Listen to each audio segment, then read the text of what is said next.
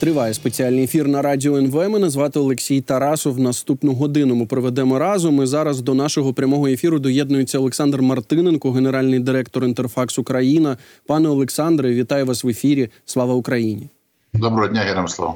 Е, Хочу почати з вами е, розмову, мабуть, з найгарячішої теми. Це те, що відбувається на польсько-українському кордоні. Ми пам'ятаємо про те, що польські фермери, і не тільки фермери, там в цілому їх вже називають протестувальники. Вони продовжують блокувати всі пропускні пункти на нашому кордоні. В них є вимоги щодо нашої агропродукції. Пам'ятаємо, що це поч- почалося не вчора.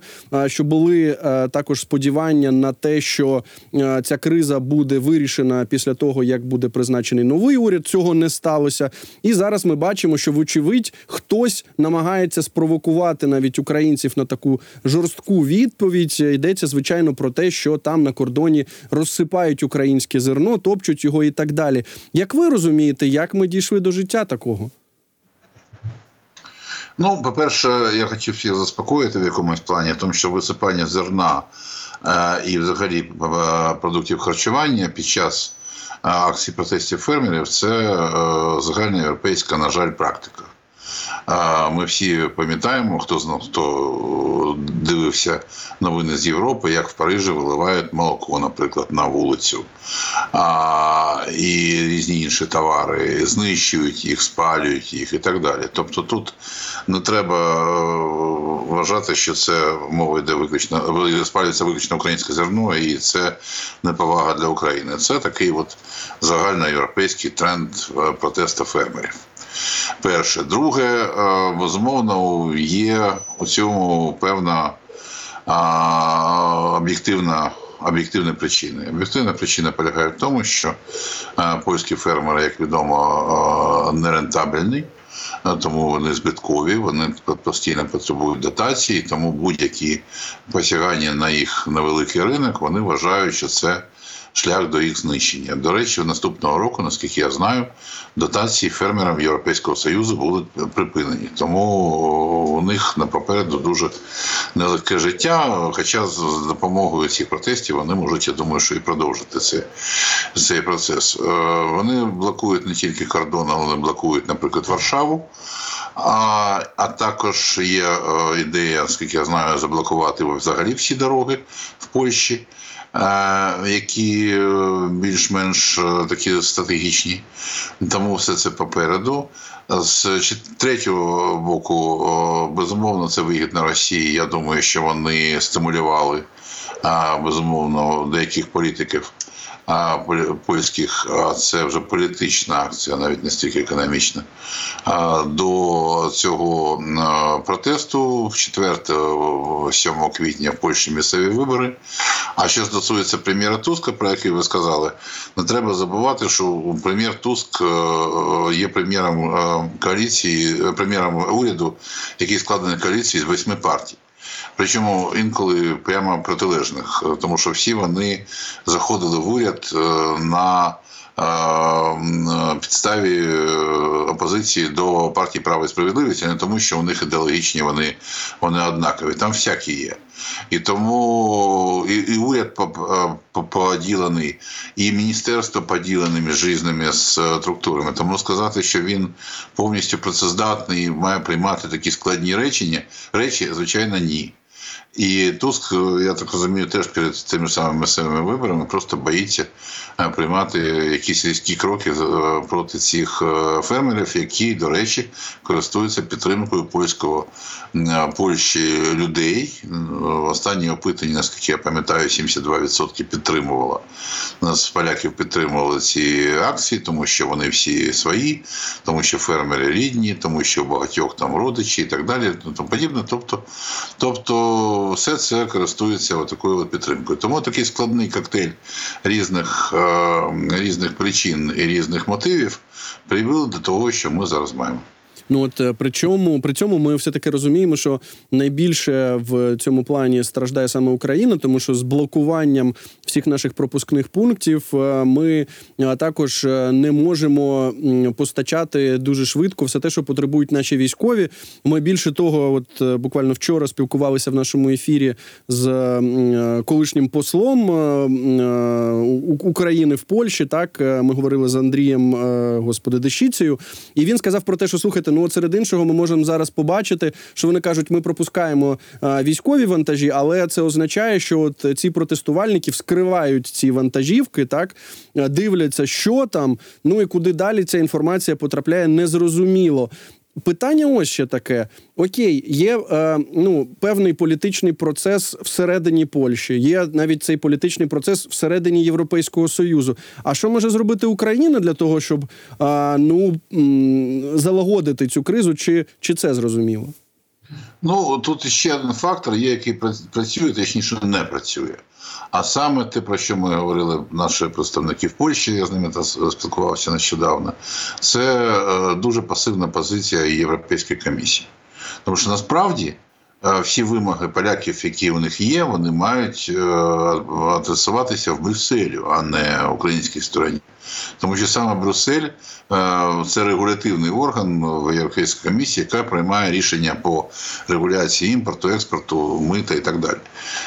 От. І фактично, як мені сказали наші люди, Єврокомісія практично кинула, ну вона вийшла з цього процесу перемовного і залишила все українській і польській стороні. Ті вирішуйте самі. Оце мені здається дуже неприємна історія, тому що все ж таки мені здається, що в цьому плані Єврокомісія мала грати ну лідируючу роль, тому що саме вони ще раз ну, встановлювали це правило і має слідкувати за їх за їх дотриманням. А, тому а що може зробити Україна? Ну от я думаю, що перше це апелювати до Брюсселю, а дійсно виходити на. Контакт, ну постійно підтримувати контакт з польською стороною для того, щоб ну, якщо не повністю розблокувати зараз кордон, то хоча б ну до речі, блокування, як мені сказали, знов таки в Польщі е, повного блокування, як правило, немає. Є є затримка, значна інколи затримка в. На, на на, наших фур на пунктах пропуску. Тобто вони врешті-решт приїжджають. Ні, буває інколи повністю на, на, на добу. Наприклад, вони приїжджають, але е, там одна фура на на годину, наприклад, чи дві фури на годину. І в різних пунктах пропуску по-різному. Так от встановлювати бути на постійному контакті і добиватися того, щоб цей протест, який вони там не можуть з політичних, перш за все, причин його розігнати, щоб він був в якихось цивілізованих рамках. Ну тобто, щоб і пасажири їздили, і військові вантажі їздили, і гуманітарні вантажі їздили. Ну а що стосується там власне зерна, яке як вчора у нас повідомили Мінсельгоспі нашому, а, складає десь там були 5% нашого експорту, який йде через Польщу автомобілями. Ну я думаю, що це вже ми будемо якось вирішувати пізніше. А головне для нас зараз не зупиняти рух от тих вантажів, які необхідні Україні зараз власне у війні. Але знову, якщо от робити висновки з одної однієї з останніх заяв, які зробив президент Зеленський, він написав про те, що була проведена проведена така селекторна нарада з членами уряду, що там обговорювалася звичайною ситуація на польсько-українському кордоні. Так, от здається, що він ну Україна, давайте так, не готова йти на поступки, бо він написав, що лібералізація торгівлі з європейським союзом має тривати. Що я вдячний чіткій позиції позиції європейської. Європейської комісії має бути міцною наша єдність заради спільної безпеки. Та та та та та зрозуміло, і ситуативні інтереси не мають права її похитнути. Тобто, чи можна зробити висновок з цієї заяви президента України, що ми тут на поступки також не підемо? Ну, це апелювання власне до Єврокомісії. Я розумію, що він їй подякував. Хоча у нас так прийнято. Ми спочатку дякуємо, потім ми натякаємо, що насправді хотілося більше. Так от в Єврокомісії зараз це точно той самий випадок, коли звичайно дякуємо, що вони є.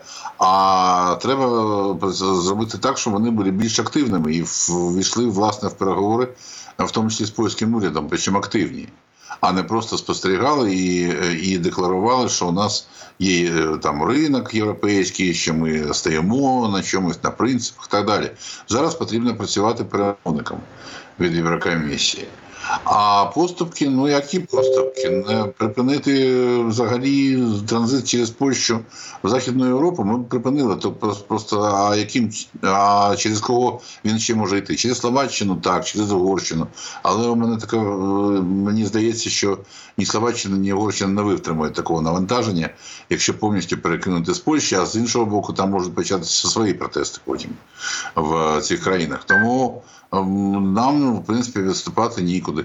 Єдине, що що від нас залежить, це дійсно е, ну не те, що навести порядок, але е, серйозно подивитись на тих, хто у нас е, возить зерно в Європу, яким чином, тому що непоодинокі випадки, про які мені розповідали теж, коли український бізнесмен, наприклад, продає зерно в Європу, а покупцем є фірма того ж самого українського бізнесмена, тобто він її продає сам собі. Е, зареєстрована чи в Польщі, чи в Естонії, чи десь в країнах Балти, будь-де. От. І таким чином ну, він просто вивозить е, це зерно, а потім, ну як розумієте, ціни умовні. Податків всього мало хто платить, е, от, і фактично це вивіз е, грошей за за кордон. Я розумію, що це питання вже польських правоохоронців розбиратися з польськими компаніями, які, е, які таким чином ну, ламають ринок. Але, хоча може інші і ніяких законів в принципі не порушується, теж треба подивитися. Але мені здається, що зараз не той час, коли. Е, коли український бізнес може таким чином спокійно е, е, спокійно не платити податки, причому вивозити свій, свій товар в Європу і заробляти там гроші, залишати їх там же. От з цим треба, я думаю, розібратися. Ну, ми дійсно чуємо знову ж і от такі нарікання і від е, наших польських партнерів про те, що от е, треба придивитися, як і хто е, завозить цю агропродукцію українську, в тому числі до Польщі чи взагалі в цілому до Європи. Я думаю, що ви тут праві. Я далі хочу знаєте, поговорити про можливо внутрішньополітичні, ну не проблеми, а внутрішньополітичні теми. Все більше говорять про те, що може бути змінений прем'єр-міністр України. що от за замість Дениса Шмигаля е, можуть поставити іншу людину, називають дуже різні прізвища, там е, починаючи від е, чинного керівника офісу президента Андрія Єрмака і закінчуючи Оксаною Маркаровою, послом України в США, чи там, наприклад, Олексієм Чернишовим, головою Нафтогазу. Як ви розумієте ці розмови, які можуть бути претензії до Шмигаля, і ну от що означатиме для України, для українців зміна прем'єр-міністра? Я розумію цю розмову так, що є багато людей в країні, е, які е, страждають від відсутності е, якихось яскравих яскравих новин внутрішньополітичного життя. От просто їм не подобається це. Їм хочеться, щоб постійно щось рухалось, кудись когось призначали, когось знімали. А от якщо їх не знімають, то вони це це значить, прогнозують. А я ці прогнози чую вже багато-багато років ще до війни, і оскільки працюю, що ось зараз когось знімуть, починаються розмови. Ну, знаєте, у нас дуже багато насправді. Е, подій в житті. У нас фронт є, у нас війна є. І я розумію, що це важко постійно про це думати і цим займатися, а краще поговорити про те, кого знімуть з міністрів і що від цього зміниться. Насправді на сьогоднішній день це, це розмови. Вони чи мають під собою підґрунтя? Мені здається, на сьогодні ні. Що буде там завтра, післязавтра, через місяць, за місяць мені важко сказати. А сьогодні ні. І я, мені здається, що от у нас на цьому на цьому тижні а, значить, два роки з, з часу повномасштабного вторгнення, наскільки я розумію, там були публічні заходи, під час яких всі переконаються, що всі люди сидять на місці. Ну також ми пам'ятаємо, що призначена зустріч е, президента України з е, фракцією, я так розумію, все таки слуга народу. Тобто, е, вперше за от е, довгий час, ну мабуть, з початку широкомасштабного вторгнення, Володимир Зеленський зустрінеться з як це представниками своєї політичної сили, своєї політичної партії. А що це має змінити? Чи ми нарешті побачимо все таки монобільшість? е, Ну тобто мається на увазі народних депутатів, які одностайно голосують е, за те, що пропонує президент е, та е, його адміністрація. Відношення президента і фракції Слуги народу вони настільки складні, і там їх настільки важко взагалі оцінити. Звичайно, знаєте, от е, е, сказав, вперше за два роки він зустрінеться з депутатами фракції. Я думаю, що він багатьох вже забув, як вони виглядають. А багатьох, до речі, на цих зустрічах так і не побачить, тому, тому що їх нема з нами.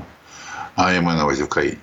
А, і тому, е, звичайно, це е, з урахуванням цього періоду там е, значить, їх відсутності контактів, це, це подія.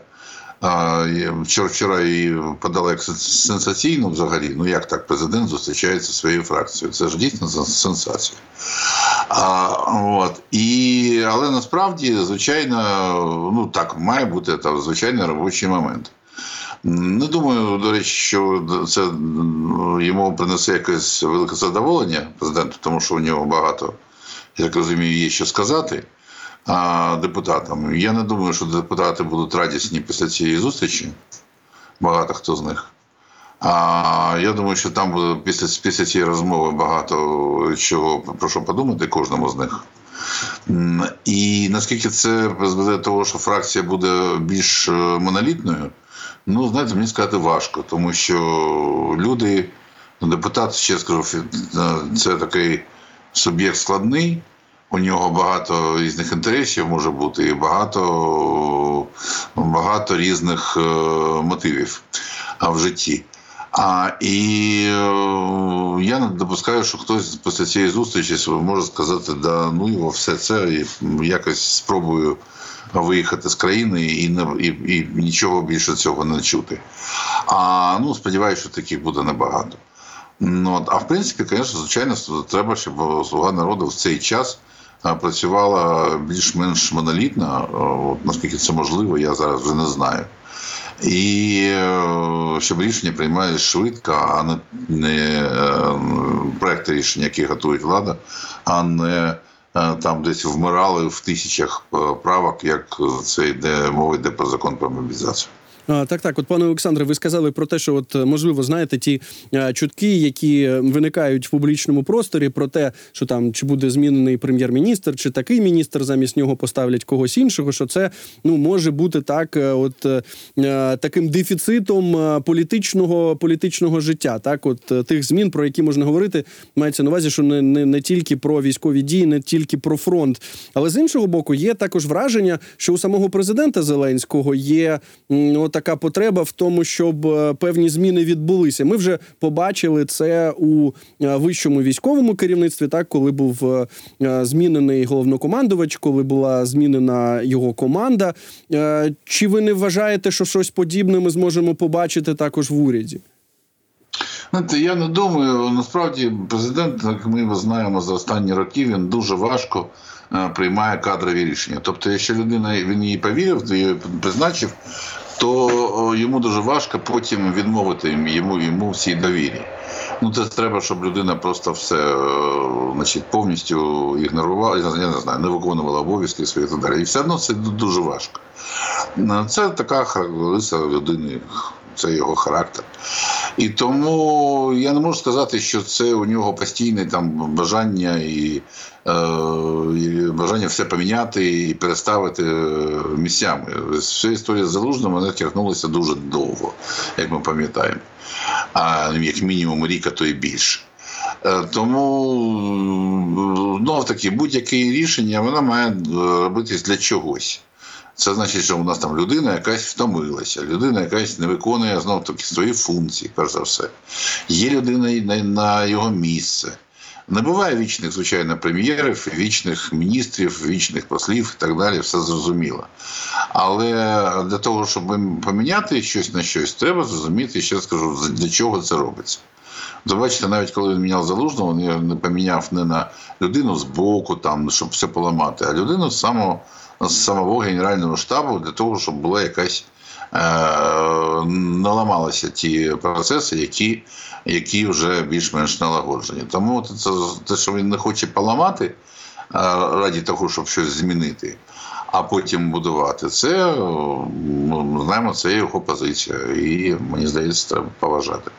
Ну от а знов таки це не виключає того, що хтось десь може змінитися, тому що ну знаєте, два роки війни всяка буває. Людина просто вже не може і проситься на вихід. Може бути так, не може. Може бути, може бути, звичайно. Е, ну от е, знаєте, в нас ще трошечки часу залишилося в ефірі. Є ще важлива тема е, Мюнхенської безпекової конференції. Як наскільки я знаю, ви також її відвідали, і ми розуміємо, з яким настроєм їхала українська їхала туди українська делегація. Ну тому що є дуже конкретні задачі, є дуже конкретні потреби української армії, української держави, але як би ви охарактеризували, з яким настроєм українська делегація поїхала з Мюнхена? Бо ми побачили, звичайно, публікації в західних медіа про те, що там всі були в депресії, не про українську делегацію, а в сенсі, що от був е, такий песимізм е, царив, нібито серед відвідувачів так цієї конференції в Мюнхені. Ну так, я можу це засвідчити. Це навіть не песимізм, це просто нерозуміння. Вони шукали один одного, учасники конференції, розуміння, як як жити далі. Як жити далі після виборів в Сполучених Штатах і, і при цьому Путіні? Тому що може так статися, вони всі роги розуміють, що з листопада у них вже буде два а дві точки напруження. Не одна, як зараз з е, Росією, а з Росією Сполученими Штатами. І як жити в світі, де у них один е, ворог на сході, а інший ворог за океаном. А вам багато хто сприймає Трампа як ворога європейського проекту. А десь ще існує Сі Цзіньпінь, який, м'яко кажучи, не друг і товариш. Так от як жити в цьому світі, багато хто з них не розуміє. Як е, значить, підвищувати розходи на оборону, ці замінити, як переконати в цьому людей, що треба випускати снаряди, а не підвищувати пенсії, як е, взагалі як жити? От Європа, мені здається, вона зараз е, стала під таким запитанням, відповіді у них немає. Українська делегація в цьому плані, звичайно, ми залежимо від власне від настроїв спів е, тих людей візаві, з якими ми працювали. А зрозуміло, що там наклалося на цю конференцію два договори про значить, співробітництво безпеки з Францією і Німеччиною. Це така окрема розмова, але вона все одно в контек в контексті конференції. А я б сказав, що я думаю, що українська делегація поїхала з запитаннями, що буде далі, тому що повних відповіді нема. Як не дивно, єдина конкретна людина, яка знає, що робить, і повні про це розповідає, який має план, як виявилося, це президент Чехії Петр Павел. І його єдина заява, яка була з моєї точки зору для України важлива, була зроблена не на конференції, а на українському ланчі, який був організований фондом Пінчука, де він сказав про ці 800 тисяч снарядів 155-го калібра, які він знайшов, тепер потрібні гроші. Оце була абсолютно конкретна заява людини, яка знає, що робить. Всі інші, вони, мені здається, е, поки що не знають, що роблять і що робити далі, включаючи, до речі, американську делегацію, як мені показалось. Тому що я так подивився на е, брифінг, я там був на брифінгу Камали Харріс з, з президентом Зеленським після зустрічі. І мені, чесно кажучи, ну уявіть собі, от прийшла зустріч віце-президентом, яка нібито має все відповісти на всі запитання. І після цього Зеленський дзвонить Байдену.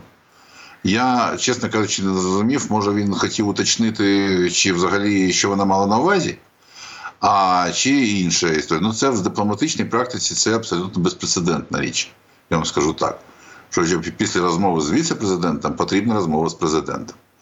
Ну, от е, така, така, от таке от враження. Ну, а в принципі, звичайно, нічого такого оптимістичного, світлого і радісного я після цієї конференції повідомити не можу. Так, ну от е, це, це, це прикро, що це так, але розуміємо, що це проблеми, які ми в тому числі маємо вирішувати, знаходити рішення для них. Пане Олександре, дуже дякую вам за цю розмову. Олександр Мартиненко, генеральний директор Інтерфакс Україна, був з нами на зв'язку.